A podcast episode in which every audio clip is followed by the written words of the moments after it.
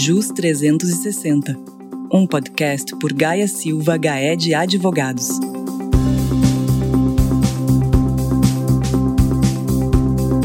Olá pessoal, tudo bem? Meu nome é Maurício Barros, eu sou sócio do Gaia Silva Gaed Advogados em São Paulo. Oi pessoal, tudo bem? Eu sou Jorge Facuri, eu sou sócio do Gaia Silva Gaed de São Paulo.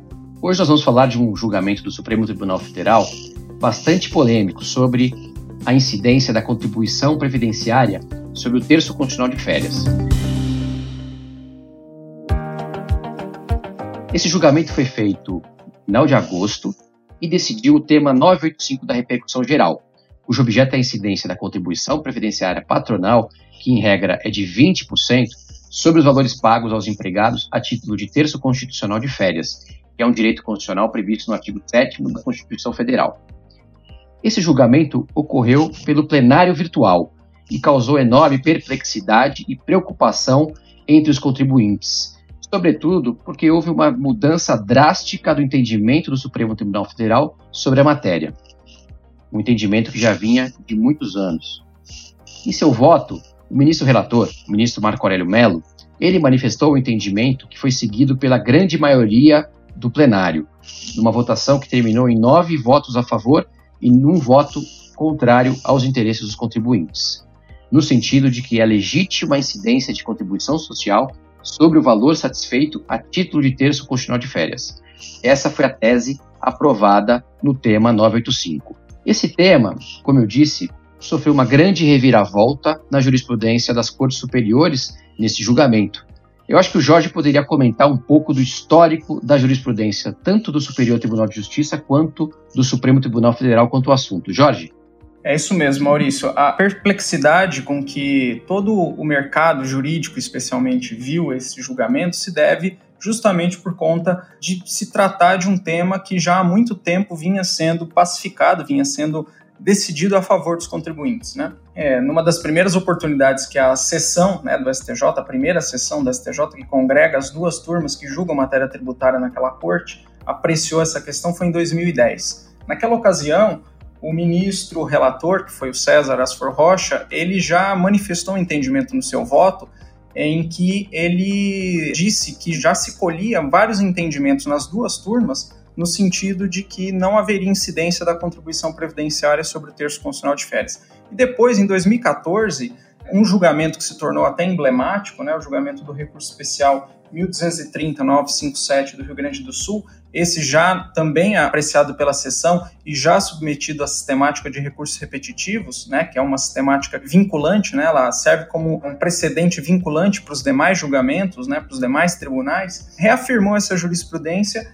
entendendo que não deveria incidir contribuição previdenciária sobre o terço constitucional. E naquela ocasião, o STJ apreciou que essa verba não teria caráter remuneratório e sim indenizatório, e não significaria um ganho habitual do empregado. Por isso, não deveria ser tributada pela contribuição previdenciária. E esse entendimento ele acabou sendo espraiado por todos os demais tribunais fracionários, todos os TRFs seguiam essa orientação.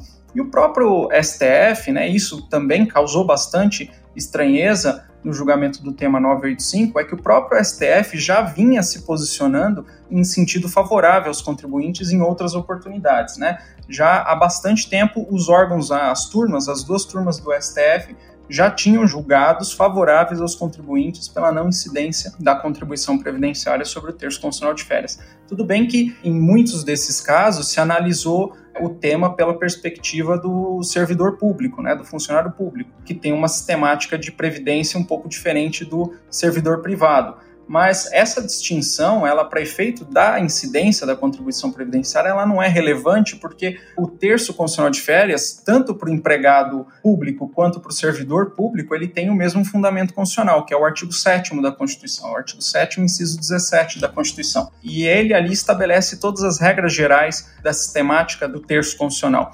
Então, quando o ministro Mauro Campbell, que foi o relator daquele julgamento emblemático que eu comentei, o 1230-957, diz que não há incidência da contribuição previdenciária sobre o terço, ele até traz esse entendimento, ele retoma esse entendimento dos julgados do STF sobre o servidor público e fala: olha, não existe uma diferença aqui para efeito de tributação entre o servidor público e o servidor privado. Não tem por que um ser submetido à incidência e o outro não. né, na medida em que o fundamento constitucional é o mesmo. Então, aqueles julgados do STF que entendiam pela não incidência da contribuição previdenciária sobre o terço foram reafirmados pela jurisprudência do STJ quando analisou a questão para o servidor privado. Então, esse foi um grande motivo da estranheza. Os dois tribunais superiores que nós temos vinham apreciando essa matéria, como eu disse, há pelo menos 10 anos, no sentido da não incidência da contribuição. E quando o STF faz essa mudança de entendimento, agora no tema 985, não houve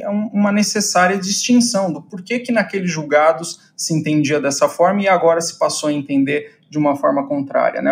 A nossa sistemática processual, ela prevê quando se tem essa alteração de jurisprudência, né, quando se analisa um mesmo dispositivo e se chega a entendimentos contrários, se tem que fazer uma distinção do porquê que esse entendimento mudou. Né? É, o, é o distinguish que, que o nosso Código de Processo Civil fala. Ou então a superação de entendimento, né? que são institutos que foram incorporados no nosso Código de Processo Civil. E isso não foi feito nesse julgamento. Então, esse é um, mais um dos motivos pela grande perplexidade com que todo o mercado jurídico viu esse tema. Então, perfeito, Jorge. A gente tem realmente essa situação, né? Então, o Supremo Tribunal Federal é firme numa jurisprudência até então de que a matéria constitucional ela apenas estava relacionada à habitualidade dos pagamentos feitos ao empregado, não é? E, e que toda a questão da natureza jurídica da verba seria uma matéria infraconstitucional, ou seja, uma matéria que deveria ser decidida pelo Superior Tribunal de Justiça, já que era uma questão legal e não uma questão infraconstitucional. E como você bem colocou, não houve aí o distinguishing, a diferenciação necessária entre este novo processo, né, este novo caso julgado, o tema 985, com os anteriores.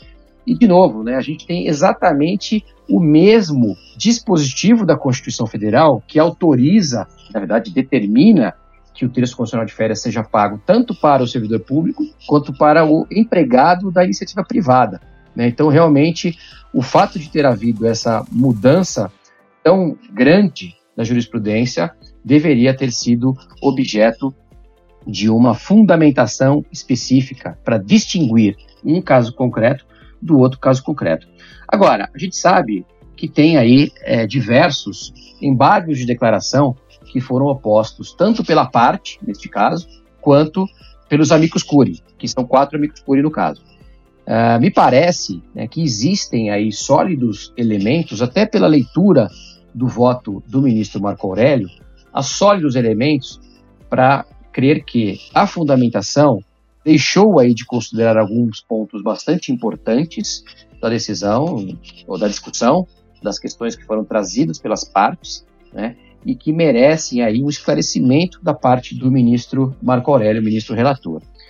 E também a gente sabe que caso algumas dessas questões sejam efetivamente tratadas, e aí a, a própria histórica jurisprudência do Supremo Tribunal Federal e do STJ ao ser endereçada num, num eventual julgamento de embargos, poderiam ocasionar, inclusive, a mudança do posicionamento do ministro, ou seja, a atribuição de efeitos infringentes aos embargos. A gente sabe que isso é difícil de acontecer, a gente sabe que isso na história aí do Supremo Tribunal Federal é, é um percentual que não é tão alto né, de acolhimento de embargos de declaração com efeitos infringentes, nessa nova composição, inclusive, mas existem pontos que são aí fundamentais do julgamento, do voto do ministro Marco Aurélio, que capitaneou os votos dos demais e realmente poderiam ser revistos né, de acordo com os argumentos que são lançados nos embargos de declaração que foram apresentados.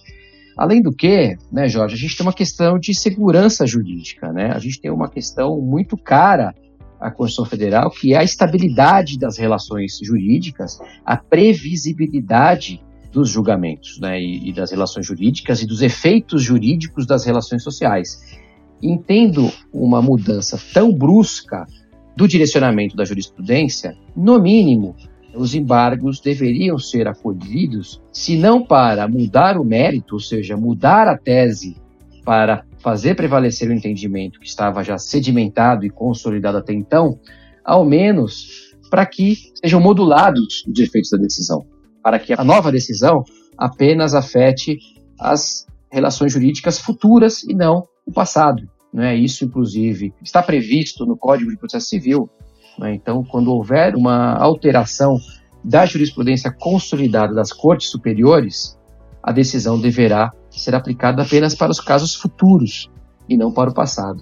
Eu acho que isso seria uma preservação, uma medida de preservação mínima da segurança jurídica, já que, de novo, nós temos aí uma eração brusca da jurisprudência consolidada até então.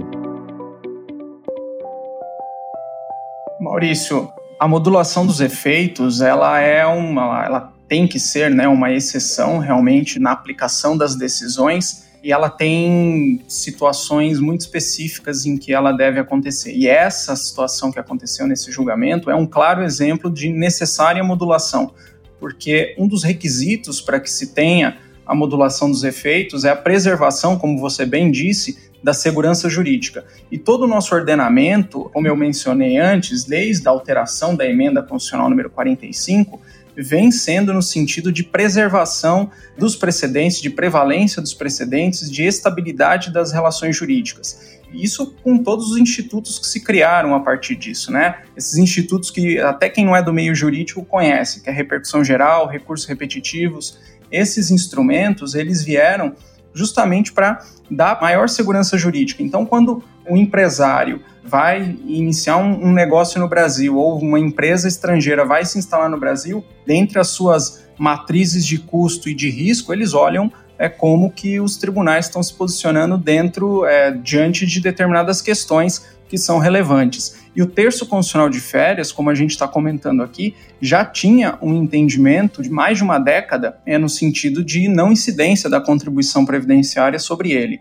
E quando se tem essa alteração, obviamente que isso afeta de maneira muito sensível todo esse dimensionamento de custos e essa confiança, né? Abala a confiança no sistema judiciário brasileiro. Então é necessária a, a modulação dos efeitos para justamente tentar de alguma maneira restabelecer um pouco essa confiança que com certeza ficou abalada com esse julgamento. Então, de fato, se não houver aplicação de efeitos infringentes aos embargos, ou seja, se diante desses argumentos que foram colocados nos embargos isso não sensibilizar os ministros a alterarem o seu entendimento, que é bastante possível, né? Como a gente tem dito aqui, no mínimo a modulação dos efeitos ela é necessária justamente para restabelecer essa segurança jurídica que todo mundo busca quando se estabelece aqui no Brasil. É, e a gente tem que lembrar, né, que o Supremo Tribunal Federal ele também é responsável por manter essa segurança, né? Então a gente está falando de um princípio constitucional, né, a segurança jurídica. Então isso também faz parte do papel da Suprema Corte, não é? E a gente também vê que depois da pandemia os processos têm sido julgados no plenário virtual e a gente tem visto que em alguns casos algumas decisões têm sido afetadas negativamente pela falta de debates, né, pela falta de diálogo, de dialética entre os ministros e muitas vezes entre os ministros e os próprios representantes das partes, né?